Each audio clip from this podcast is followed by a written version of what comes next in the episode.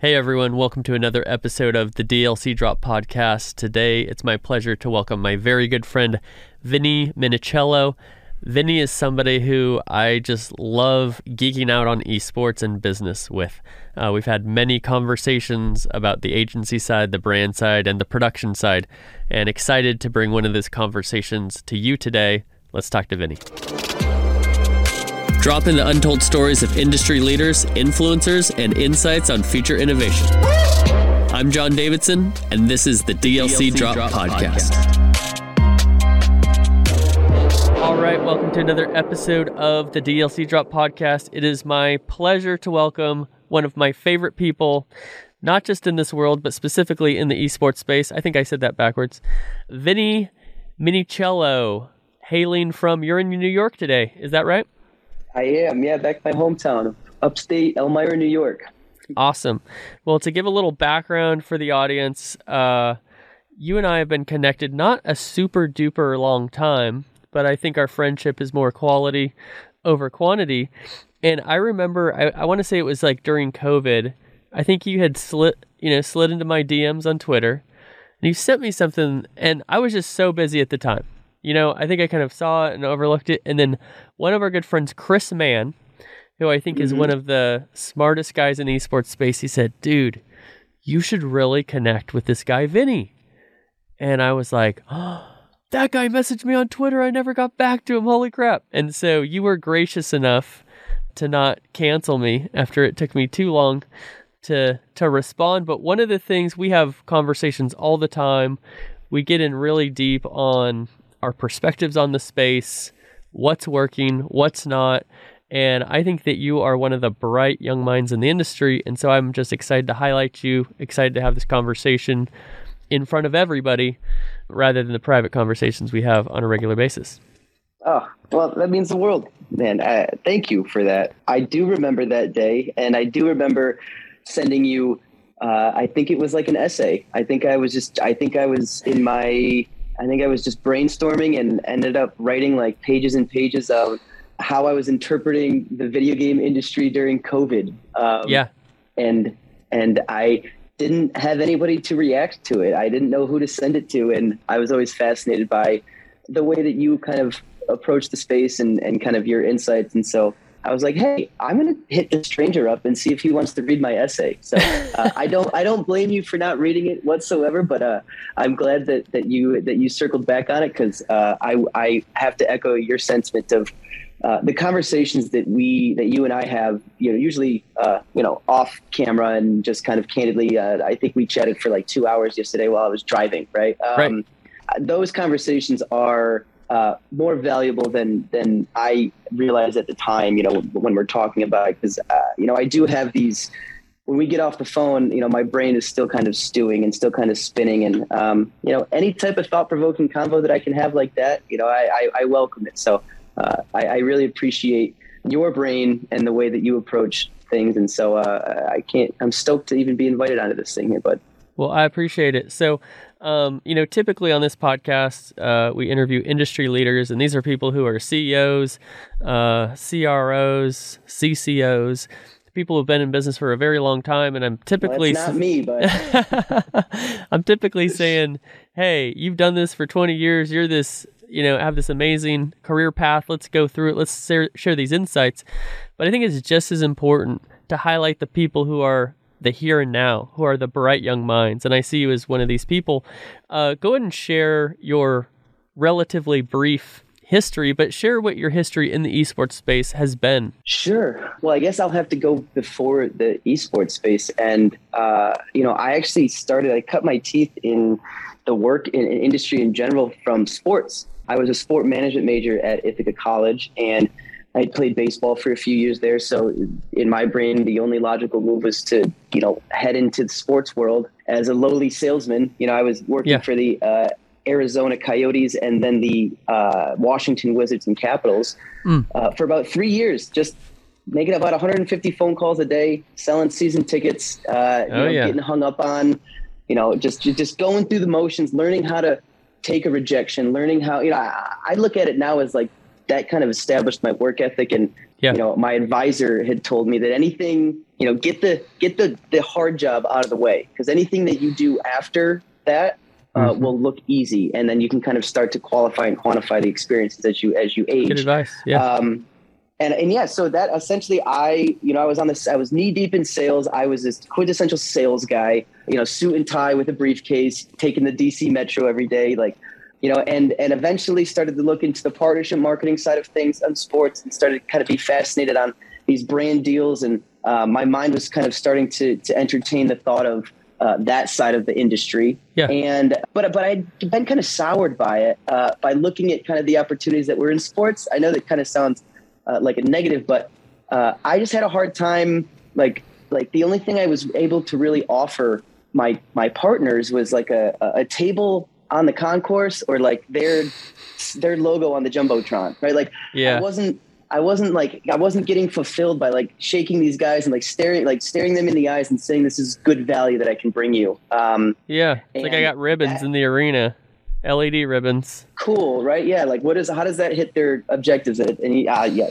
Long story short, I took that passion. I took that like the the idea that, you know, I have to believe in my product. I have to, in order for me to be successful in any career or anything that I do, like it first comes with, you know, believing in the product or believing in the company that you're with. And at the time, and obviously still remains true to this day, the one industry that I've always looked at as kind of the, the success factor of, of kind of bringing in this new age millennial audience has always been gaming, yeah. um, and esports. And uh, I didn't really know how to get my foot in the door. Didn't really know how to get a job. So I just started posting on LinkedIn, and I just started networking with folks, um, and then landed a coordinator role at an agency in D C, uh-huh. um, called Red Peg. And those guys actually, you know, I'll never, you know, both the C E O and the president, Brad Nierenberg and John Peaster, both went to Ithaca College, which is where I went, obviously. And so, yeah, uh, it just kind of happenstance, and, you know, uh, you know, it, it all worked out where uh, I ended up joining their team as a coordinator. But on the esports kind of side of things, they, they did a lot of cool things with Geico. Yeah. They were really looking to expand their efforts with Geico in the gaming space, and Um, right place, right time. I ended up kind of just picking up and learning the ropes, and then ended up running the Geico Gaming program for about two and a half years there at Red Peg, and and along throughout that, uh, you know, pitching and winning and and executing other brands, um, mostly non-endemic brands, you know, uh-huh. like A T and T, um, and we did a few things with Amazon as well. But uh, and then uh, Niantic, Pokemon Go. We were fortunate enough to, to land them as a client to do all of the Go Fest events and even the Harry Potter Wizard Unite events. So I guess I'm saying all that to say, like, I, I kind of tried to wear a handful of different hats. I kind of wanted to learn a lot about sales. I, I wanted to get inundated in the marketing world. I felt an obligation to learn about the production side of things, um, mm-hmm. because from a sales and marketing aspect, you need to know what things cost. You need to know how realistic things are, so that, you know, that you're not over promising and under delivering, essentially. Right. right? So, Um, that took, I, I hoped I, I took all that experience and all of that and everything that I had learned, and, and, you know, tried to put my, ne- put my next step forward, my best foot forward. And I left my friends and family, and I moved to Seattle, and I joined a production company, because that was the, that was the next step in my career to like really round out my skill set. Yeah. Um, and I did that in February of twenty twenty, right when COVID started. So, um, that was a, a big familiar. change and, a, and yeah. a big hurdle to overcome. And, um, you know, obviously we pivoted everything digital, and I learned a lot about the, the digital broadcasting and virtual events, and just kind of kept, kind of kept pushing on and, and learning as much as I could, just being a sponge, and, and kind of just uh, with the back of my mind, waiting for that next opportunity to come up. Like I, sure. I was really pumped at the work that I was doing, but I had deviated a little bit from the gaming space. I was yeah. more so in the, in the, in the hearts and the throes of production, and, you know, selling leadership conferences and summits. And while it was, I was learning a lot, I wasn't, I didn't feel fulfilled, right? I didn't move sure. all the way across the country to, to do, to get away from the gaming space. And, you know, but, but I kept going, cause I, I had a job. I was fortunate. I had a great company. Uh, I, I had a great product. So I was still, I was still pumped. Um, but that finally came to a, uh, I think this was what, two and a half months ago, I ended up landing a job with the, this agency, the Omnicom, the Zero Code guys, about, I think, two months ago, And now I have the opportunity to lead the Mountain Dew Game Fuel account um, and, wow. and basically run their all of their partners and lead their lead their program here as uh, on a year by year basis. And you know, I uh, well, I, I couldn't be more fortunate. I, you know, I've never. This is. I feel like this is finally the lane that I need to be in, and I'm challenged every single day. It's it's overwhelming to not be the smartest guy in the room anymore. Um, Sure. You know, I not not that I don't mean it. Or the most informed guy in the room, sort of a thing. Yeah, yeah. right. I guess that's a much better way to put it. Like, I, I guess I was always, I had always positioned myself to be the gamer guy in every yeah. room, so that I could be valuable to everybody. Right. And now that I'm the gamer guy in a room filled with gamers that know more than me, it was kind of like a, a little bit of a humbling experience. But I, I, it was, it's really, I, I welcome it with open arms. Like, I am learning every single day, and I and I have incredible coworkers. I have great partners, and uh, I we do awesome work. So I am I am like a pig in slop right now, man. Like, I'm I'm having so much fun, and um you know, and I get to do uh, cool things and help potentially shape the industry and how brands are and how brands are making moves in the industry. And so yeah. um that kind of strokes the ego a little bit too, if I'm being honest, right? Like that's sure. That, that's why we're here. We're here to make we're here to make moves, and you know, and so I'm I'm just I'm just stoked that, that it all kind of came, and, and I didn't think it was going to happen. So, the D L C Drop Podcast is sponsored by Ice Shaker. I've been a huge fan of this brand for the past few years, ever since I met founder Chris Gronkowski. Uh, what I love about this product is the brand story, the functionality, and the customization. Ice Shaker is a Shark Tank company invested in by Mark Cuban and Alex Rodriguez, owned by N F L players Rob Gronkowski and Chris Gronkowski. I love using my Ice Shaker anytime I'm driving to the podcast studio, I'm going skateboarding, or I'm at the gym. No matter what I'm doing, it just does a great job of keeping my drinks hot or cold. The customization for Ice Shaker is something that's super unique. You can get any name, just about any logo engraved onto your Ice Shaker and delivered to you within just three to five business days. Get your own D L C Drop branded Ice Shaker at iceshaker.com forward slash DLC Drop. Save twenty percent on all Ice Shaker products with the discount code D L C Drop. Well, congratulations. Congratulations on that. I think they're in great hands, and so I'm hyped for both parties. You, Zero Code, Mountain Dew Game Fuel. What I want to get into here is a lot of your insights on uh, sponsorship and partnership in the esports space. Uh, we know that the esports space is extremely reliant on partnerships. And during mm-hmm. my time at GameStop, and why I'm part of the Esports Trade Association, was my recognition back then that the vast majority of revenues come from partnerships that partners are not receiving an R O I on, whether that is because of the type of activation, their approach, the type of campaign, or the execution of the team that they sure. are working with, and sometimes both. So what we see in the esports space is a much more skeptical consumer than traditional sports. In traditional sports, I always use this example. If you go to a Dallas Cowboys game at A T and T Stadium, Jerry World, there's a little blimp flying around. And it's an Albertsons blimp. It's a grocery store. And everybody's just like, cool, there's a little blimp. Albertsons, that's fun. Maybe I'll shop mm-hmm. there sometime. If those football fans had the same perspective as esports enthusiasts, as, as the term goes, they sure. would say, the hell is Albertsons doing here? You don't have anything to do with football. What right do you have? And, you know...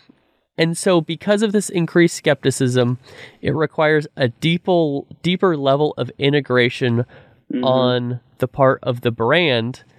And there's just a lot of people who either don't know that, don't know what the, the space wants, don't have the connections to get with great partners who are going to do a great job. And this is where you come in, my friend. So let's open it up. Let's start sharing some insights on, you know, how we can improve this together. Sure. Yeah, I mean, again, this is just from my brain, right? So it's of course. Take it for the greatest salt. But you know, I think what we, what I've learned, and and everyone here says it. I think I've I've listened to uh, I don't know how many episodes of your uh, of guests that have been featured that still that all say the same things. It's all about it's all about expectation setting with the brand ahead of time, right? Yeah. Like that's everyone, you know, and that's all well and good, but like, at what point when you set these expectations, obviously you're, you know, if you set them too low, like, then they're obviously not going to want to do anything. And, yeah. um, and so you still have to dangle that carrot in some, in some facet. Right. And, um, I think what, what I've tried to land on is, is this model of, um, it's a three-staged, I think I look at it as a three-tiered approach for any brand, whether they're endemic or non-endemic. Okay. Uh, there's three stages that, that need to happen in order for you to start receiving a return on your investment. And I look at it from uh, step one is be known, step two is be understood, and step three is be loved. Now, mm. you get your returns when you're loved, but you can't be loved without being understood, and you can't be understood without being known. Yeah. So, Uh, we see it all the time where like these brands will come in and make this splash and they'll dump a million dollars prize pool on a tournament, or they'll like, and they just, they, they try to be loved right away, and yep. they get this negative reaction from, from everybody else. Whereas, well, this is what uh, I would you, say. I would, I would just correct you slightly. I would say maybe they assume they are loved already because okay. they sure. are loved in other industries. You might say like a Coke or somebody like this. They recently yeah. had a spot that I read an article about, um, and it was replicating these famous Coca-Cola spots that mm-hmm. they've had where they're holding hands and they're dancing around the earth and all these things, the polar bears, you know, like everybody yeah. knows these spots, and they did one that was adapted to esports, and it was a miss for a lot of reasons. But that was an assumption of... you love me, and so I'm going to take that love and insert it yeah. in this world. And it's like, no, no, no, no, bro. We've been doing this for twenty years. You just showed up. I need you to show me you're here for the right reasons. I couldn't agree more. And I think that that is, I think the first step is, is when you're, when you're introducing your, your brand, you know, the be known aspect is honestly a, like an awareness play. It's a small, it's like, a, right. hey, here we are.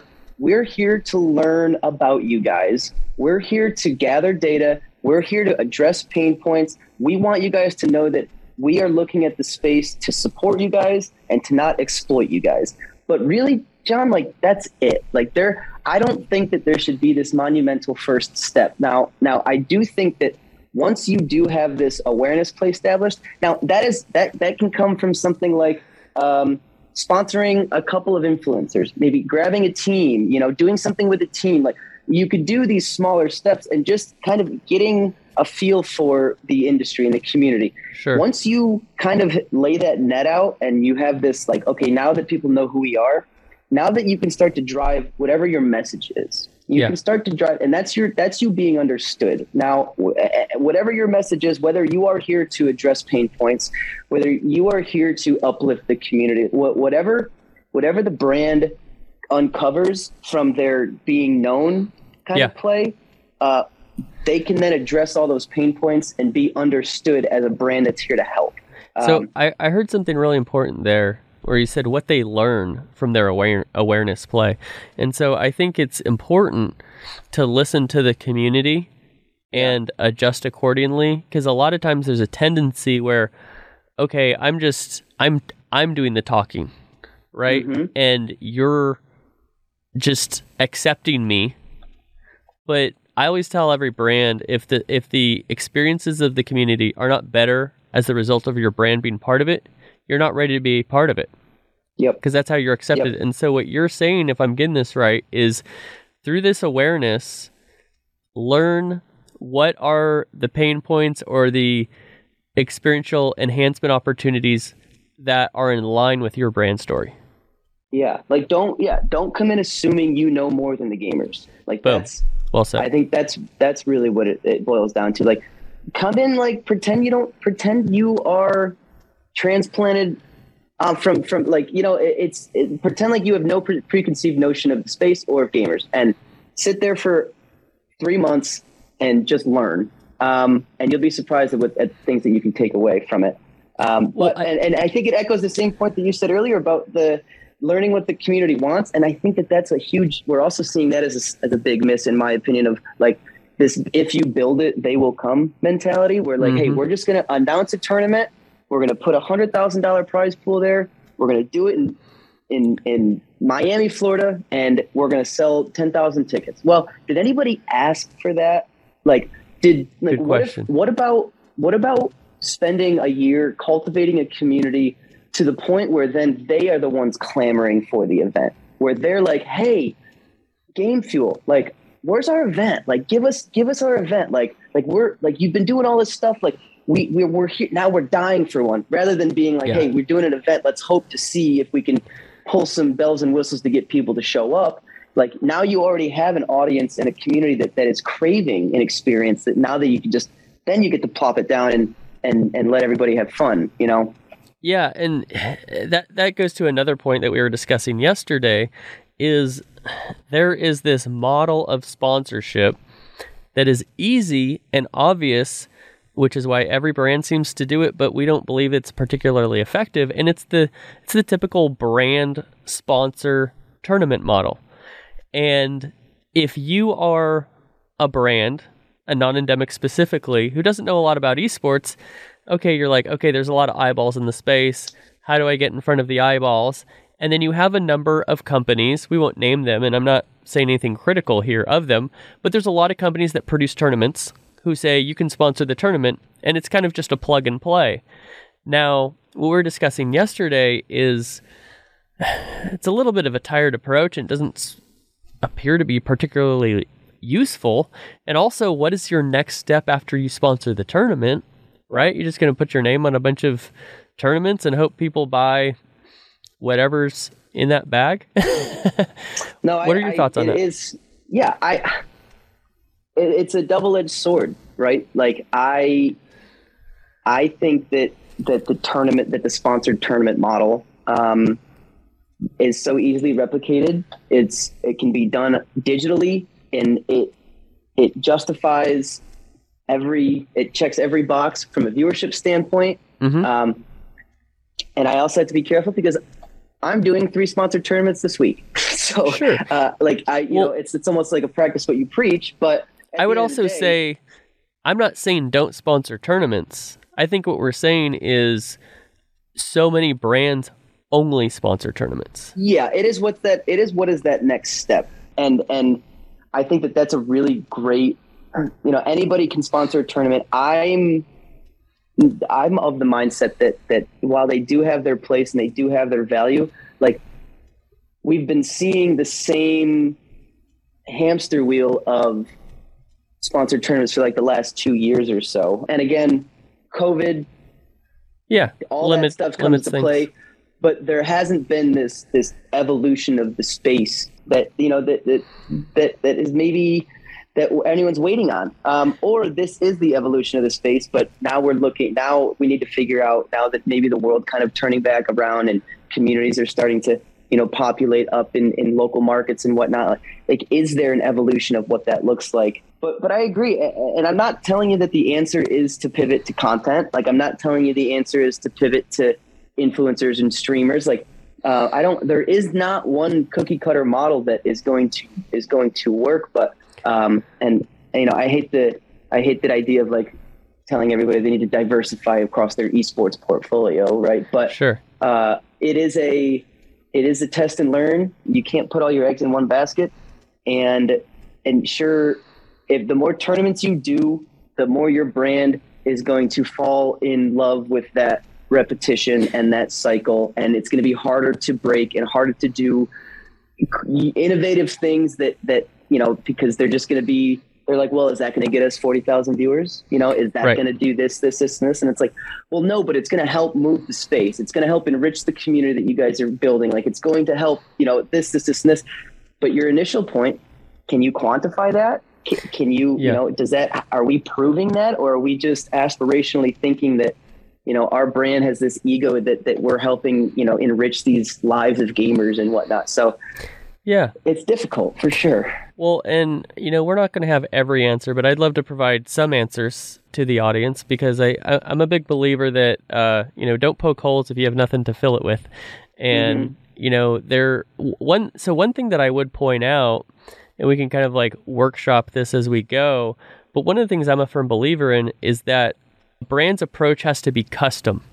It's a one-off. And yeah. so There's the over wor- overused word of authenticity, of course, we always talk about, but there's kind of a a common sense test here where if your brand is doing X in the space, if I hear, let's say, uh, yeah, Chipotle is doing this, you're like, cool, yeah, that sounds about right, you know? Mm-hmm. And I think what it is, is it's partnering, first going to the community and saying, what do you need and what do you want? Because you yeah. made the point very well. Don't go to people and say, we're here and this is what you want. You say, how can I help? And then you take those variety of needs, and some of those are going to make sense for your brand to satisfy, and some will not make sense for your brand to satisfy based on what your brand is, what that journey is, et cetera. And so you take, let's say, two alcohol brands, right? Let's say Pabst Blue Ribbon and Bud Light. They're sure. in the same category. The right approaches for those brands are extremely different because they mm-hmm. have such different positioning in the market. Yeah. I right. mean, we are, we are facing that brand struggle, uh, actually from a Mountain Dew slash Game Fuel perspective. They, they are both obviously, like you said, energy drinks. Their Mountain Dew is the parent company that competes with their sub company. So their Green Dew is technically a competitor to their Game Fuel product line. That's interesting. Right? So there yeah. is a, there's an interesting dynamic. And, and again, whether or not they actually are competitors or not is a different story, but everyone's vying for shelf space at retail stores, right? And the energy sure. category is very difficult to get into, um, to, to get shelf space there. So uh, there, there is some, there is some kind of cannibalism that goes on there. But again, it's how do we, How do how do we create a space for Mountain Dew and Game Fuel to live in the gaming space that doesn't bastardize each other, right? That doesn't that doesn't kind of uh, overlap with each other. Like, can we create these swim lanes that everybody knows that Mountain Dew is here for the gamers and Game Fuel is here for the esports competition, right? Like, is that in is that what we need to go down? Like, and so. You know, we do fight this battle of how customized can we really get? Like, should it just be a plug and play, or or do we have to think of this innovative approach? Um, you know, I think my favorite quote that my old director told me was, you know, what got us here won't get us there, right? So like everything that we're like everything that we did with the brand to if we hit all these goals and we check all these boxes and we crush year one, if we do the same exact thing year two, we're going to fail because, mm. you know, it's, it's, it, we have to continue to evolve. You have to continue to iterate. You have to continue to learn so that if you sign this three year deal, you're not just doing the same thing for three years in a row, right? You're learning from right. year one and applying it towards year two and then learning from year two and apply and then, and then hitting a home run year three. Right. And yeah. so, and, and I don't know if, uh, you know, it's just, it's, it's difficult. It's fun to say, and it's nice to think, but like when, you know, when pen comes to paper and, um, and there's approvals and corporate and brands and, you know, and there's a lot more, uh, red, you know, red tape to, to kind of finesse through, you yeah. start to realize why, why some of these partnerships are the way that they are. And then you start to be, and then, and now I'm even looking at some of these partnerships but in a broader light where I'm like, wow, I can't believe they even got to do that. Right. Like that's impressive on its own. Sure. Right. And so, um, you know, it, it is all about, you know, there are brands that are more willing to, to test the waters with things. There are more brands that are willing to experiment. And then there's others that, um, you know, they just want their presence in the space and they want to treat it the same way that they treat traditional sports. And, Uh, and they want to call it a day. So, um, yeah. you know, there's there's different methods for everyone. Well, I think uh, one of the benefits of COVID from a marketing standpoint was to, you know, exactly what you're saying here is that brands are safe. They don't want to mm-hmm. try new things. Uh, I mean, it could cost somebody their job if they say, okay, I'm going to take a bet on this. I believe you. I'm going to try this innovative thing. You don't get that R O I. Those allocated marketing dollars were wasted and you lose your job, right? So uh, marketers typically want to do the same thing over and over and over and over again when the challenge is, is that the esports consumer demands more. And mm-hmm. so through COVID, one of the things that it was a benefit for marketers, which uh, it, it developed a comfort for digital advertising. Yeah. So I was talking to a lot of my agency friends during COVID, and they were sharing that, you know, digital has always been viewed as an add-on or the nice to have, but don't really know that world. I, I, I want this other world I've known for the last ten years. Sure. Well, during COVID, you didn't have a choice.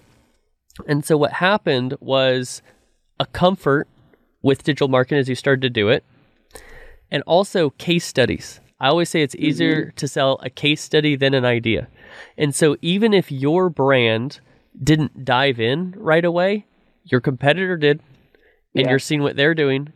And now everybody had to rush into the space. And now as things are opening up, fortunately, now you have this comfort and the case studies and the results and a lot of innovation digitally that is also now being added to the live events that we all know and love.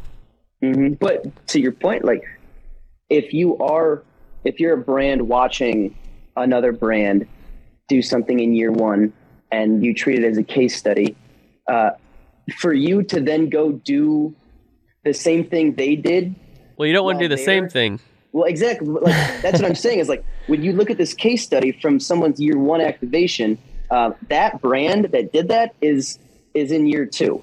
And so for you to come in in year one to do that, you're already behind the coin. It's almost like you have to evaluate that case study and, and jump into year two with, you know, with those learnings in, in play. Right. And, and cause you're only, you're only ever going to be a year behind that brand again and again, again, if you continue yeah. to follow in their footsteps, you know what I mean? Well, I think that's some, what's really interesting too about uh, Game Fuel and Mountain Dew is having this sub brand approach where essentially, I don't know if this is how you guys are doing it, but it would make sense. Mountain Dew is the more legacy brand, right? They're the safer brand. They're the broader brand. And so mm-hmm. you have Game Fuel kind of trailblazing.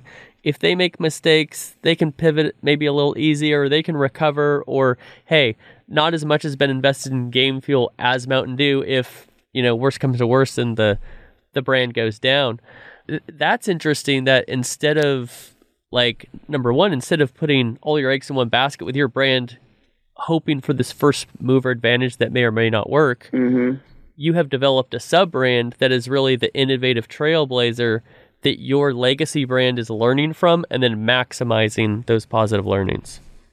Yeah. I mean, I think that's, that's hopefully the goal, right? Like it, not every brand is fortunate to have a, a seed and grow type of arm, type of branch that, that can be that experimental business, you know, business arm of, of it. I mean, think about, I mean, there, uh, there are so many licensing problems that come in with Mountain Dew, right? Like because of how large of a brand sure. that is and how massively distributed it, distributed it is. Right. Um, but you know, Game Fuel is U S only, right? Like you, there are less licensing issues. There are more creative ways to, uh, to do can offerings, creative can design, like, uh, you know, just things that, things that can involve the community, that can engage the community, that can that can excite them. Everybody loves custom exclusive. Everybody loves customizability and personalization of things. Like yep. those are things that that a, that a smaller subset like a Game Fuel can can tackle head on in a much less red tape, you know, form fitting way than like a, than if a broader Mountain Dew was to come in and try and implement changes and, and, and experimenting with things like that. So, you know, I think that while we are fortunate and not every brand has that opportunity, like we do have to take advantage of it too, though, sure. right? Like we can't just, we can't just say that we have this t- seed and grow brand that, that we're here to have fun with and then don't move any needles, right? Like we, yeah. we, you know, I think that I would say that I kind of would like if the eyes were on us, right? Like I, I do want Mountain Dew and Game Fuel to be that pillar example of how to, of how, Uh, of how to approach the space with, you know, with multiple different portfolios, right? And, um, you know, I think that it would be really exciting if we were, you know, if we were looked at as, as those guys. And, and so, um, you know, that's, that's where we're, historically, we have just been Game Fuel, by the way. So I'm not, yeah. you know, this is this, I think, you know, as we are starting to, as starting to kind of see the space kind of evolve and, and understand that, that there's a chance to kind of grab a bigger piece of this pie than just like this niche esports audience, right? I think that that is, that's going to uh, show off on our brand strategy as we, as we, you know, potentially look towards different opportunities for the brands. And so it's super exciting, but you know, we are building the plane as we fly it, right? So everybody, yeah, you know, sure. uh, that's the, that's the glory, that's the benefit and the curse, right? Of the esports industry is, um, you know, there aren't that many case studies, right? There, there's only there's only so many things that are you can do right, and there's only so many things you can do wrong. And unfortunately, with the gaming space, you don't know if they're right or wrong until until after the fact. Yeah, until you get hit by Reddit and Twitter, and yeah, all of exactly, a sudden you're tw- exactly. you're trending, and you're like, oh, we're trending. Oh no, we're trending, which right, happens right. to a lot of brands. I do, as we have about uh, fifteen minutes or so left here in the episode. Um, Let's talk about a few brands who are doing it right, you know, because it's it's easy to criticize, but I'd love to, you know, share some of the, the brands, and I'll go first really quick, but people who've listened to a lot of episodes will know I'm a big fan of what Turtle Wax did with Optic Gaming. And so essentially you would say, oh, Turtle Wax, Car Wax, what do they do? They sponsor iRacing, whatever. No, they sponsored a Call of Duty team. How does that make any sense? Well, shout out my good friend Dan Ciccone out there and the, the Optic team as well. But what they did is they recognized that Crimsix uh, drives a Porsche and is all about his Porsche. And he's a top Call of Duty player, formerly with Optic Gaming. I think he's now with the New York Subliners most recently. But they did all this content with Crimsix with his Porsche, Hex with his G-Wagon, Flamesword with his motorcycle. Uh, a lot of content. For example, Hex has a Great Dane named Henry. And if you got a Great Dane and a G-Wagon, that thing's got to be cleaned, right? And they also wrapped Crim's Porsche in a, a wrap that was the same design as his Scuff controller. And they shipped his Porsche to this these Call of Duty World League tournaments where you could take a picture with the Turtle Wax Porsche. Mm-hmm. And so you got to believe that every fifteen-year-old, sixteen-year-old, how do they see their Honda Civic? That's their Porsche. That's their G-Wagon, mm-hmm. right? And so they're playing C O D. They're watching content. When they go to AutoZone or O'Reilly's Auto Parts or whatever's down the street, you got to believe they're picking up Turtle Wax. And sure. I know from firsthand experience that that sponsorship resulted in more sales than any other sponsorship within the last twenty years of the company. So you have, not only do you do something cool, but you did something cool that resulted in sales. And they then they expanded to sponsor Splice as well for a more international play. But I love that. Are there any other ex- uh, brands that you've seen that are doing something right? Yeah, for sure. I, I really, I, I think that uh, the one that the one that I've seen that's made uh, strides is is Chipotle. Yeah. You know, I think that they started off as, as the, you know, I was, I used to be obsessed with, you know, before I really like really knew what was going on in terms of partnerships. Like I was obsessed with the fact that they would give their talent the Chipotle cards. Right. Um, I thought that was such a huge value. Uh, who doesn't like Chipotle? Those guys are already talking about it every day anyway. Like yeah. what a perfect fit. Um, and, and so I, you know, I, from the outset, I was like always wondering what, how they were going to improve on that. Um, And then they started doing a bunch of like these Chipotle Challenger Series tournaments where mm-hmm. they would, you know, get the community involved and they would activate a dream hack and whatnot. And um, yeah. and those were good. You know, I, I didn't really watch too many on stream. Um, I knew they had a big prize pool. I knew they were great. You know, they had a lot of talent. Uh, but I think that was, you know, I've just been kind of inundated with that tournament model that um, that I was like, okay, cool. Like this is the, it's a it's a must have. Like that is the logical next step in this. in this ecosystem is, you know, you, you make a splash and then you start doing tournaments. Like that's just kind yeah. of what, what, what we're seeing is this hamster wheel of, of, of marketing. Um, but what they're doing now is, uh, is, I really think it's a great evolution where they're actually, so they partnered with Halo, um, and they're doing like basically how, you know, like we do double X P for Call of Duty, like uh-huh. where you open up a Mountain Dew bottle and you get double X P. Mm-hmm. Um, they're doing it with Halo. And cool. instead of getting double X P in Halo, you're getting like these these challenge resets. So like you you have a certain amount of challenge that you can then swap out for other challenges. And that's right now, that's the only way to level up on the battle pass. So like that's cool. if you exhaust your daily challenges, then you really aren't getting that much more experience throughout the day. But if I get these challenge resets from Chipotle, I don't know if they're actually called that, so but there's something similar. But yeah. you then can plug them in and, and receive additional challenges to continue to level through your battle pass. And um, just thought it was like, you know, first off, an in-game integration is is is the next step in my opinion. Um, I agree. Especially what we're seeing with like the metaverse and where this whole world is going in terms of this digital age. So like the integration into the game is, is fantastic. I think it really ties perfectly close and lo- closely aligned. You're also rewarding the gamers with things that the gamers want.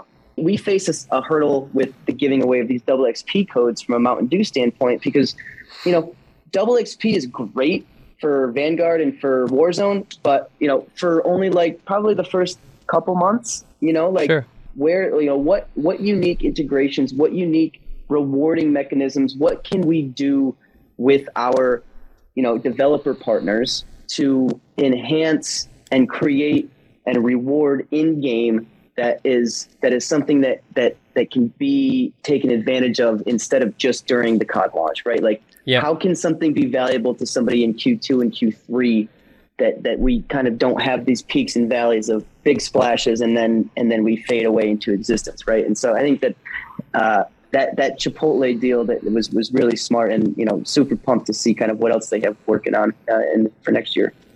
Yeah, I think that's great. And you know, we were earlier in the episode saying, you know, what are some answers? I think one of those answers is that, you know, that in-game integration and being able to tie a physical product with with the game, but not in the way, I think historically, you know, brands are always looking to get give people a reason to, oh, if you to, to go back towards their product. And mm-hmm. if you give people rather a reason to go back towards the game, I think that's much more popular, because you have to you have to essentially kind of even take your brand out of the whole equation and saying, what do what does the community want, right? They want a better yeah. experience playing the game. They want fun experiences. They want to be able to compete. They want great content, all of these things. And if you essentially can be the solution for those things that they want, then that is your opportunity. And your homework is figuring out which solution and how it's executed is consistent with your brand. So when I hear about it, I'm like, like Turtle Wax, or what you said with Chipotle, it's like, yeah, that sounds about right. That makes sense. I think it's also establishing that fine line between uh, between what you interpret as supporting and versus exploiting, right? Good point. Um, and You know, I think that, and I, I I keep dreaming about this. I love what COVID has allowed, this digital evolution of of free trials. And I say that from um, like when everybody asks me like what do gamers want, like the first thing that comes to mind, because I am a gamer and that's what I want. So maybe it's just me being selfish, but like it's gameplay. It's exclusive gameplay. Like mm. I want. I like if if if a brand can give me access to a game before it's released, then I will look at that brand as champions, right? Like we have uh, a perfect example was a game called Riders Republic, which is a Ubisoft game. Yeah, um, they did a they, they did a free trial for everybody. It was during it, was, it lasted four days, I think, but the trial itself was a four hour demo. So hmm. when I booted up this game and I hit the start button, then there's a four-hour timer that's in the top right corner. And once that four hours goes away, I no longer have access to that demo. Wow. Imagine tying codes to that, right? So like I go and buy a Mountain Dew bottle and I and I pop the top and I get four hours of Call of Duty, of the new Call of Duty a month before it comes out. Right. But it's only four hours. So then I got to go buy a bunch more call, a bunch more Mountain Dews so that I can get more yeah. gameplay.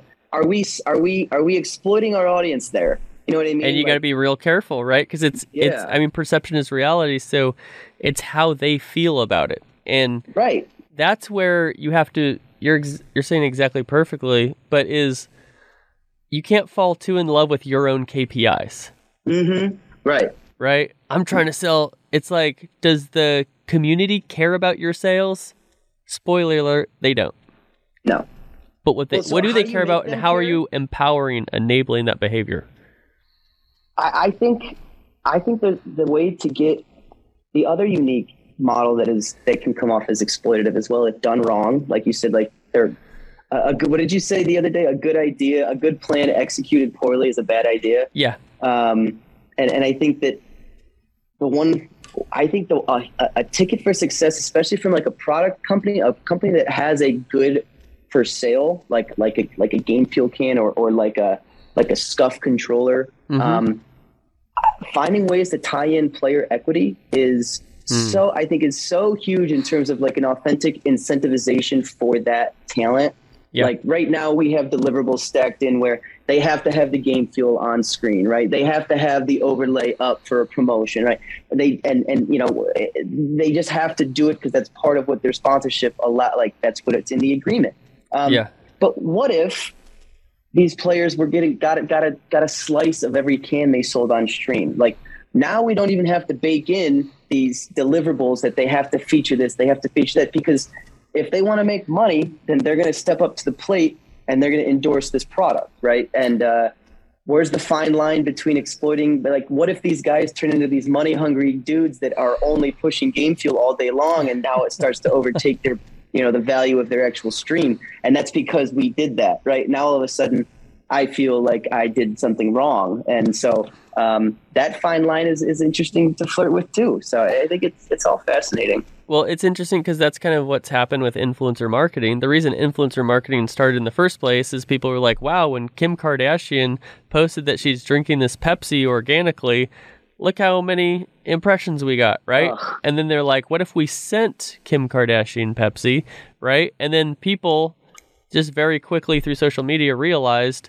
to the point that now you have to push put hashtag ad on your oh. per, that, and then it loses the reason that you went to it in the first place, and so right. you got to go and do something else, a deeper integration, right? Well, it's and tough so, because everybody wants like the most, like every like, we've learned through through practice and through marketing that the number one way to sell a product is through endorsement of the celebrity or the fan that that viewer likes, right? Yeah. So like, John, if I'm obsessed with your podcast and I'm obsessed with what you do and I tune in every single day, then then if I'm a brand, I'm going to have you talk about my product Correct. On a podcast, right? Right. And when I could drink some game fuel, baby, you know, send it yeah, over, right. send the yeah, contract. Yeah. No, no. I, I think what what what, I, what frustrates me though is what is what's happened to that that marketing. Um, I mean, we all listen to a lot of podcasts. Like, I skip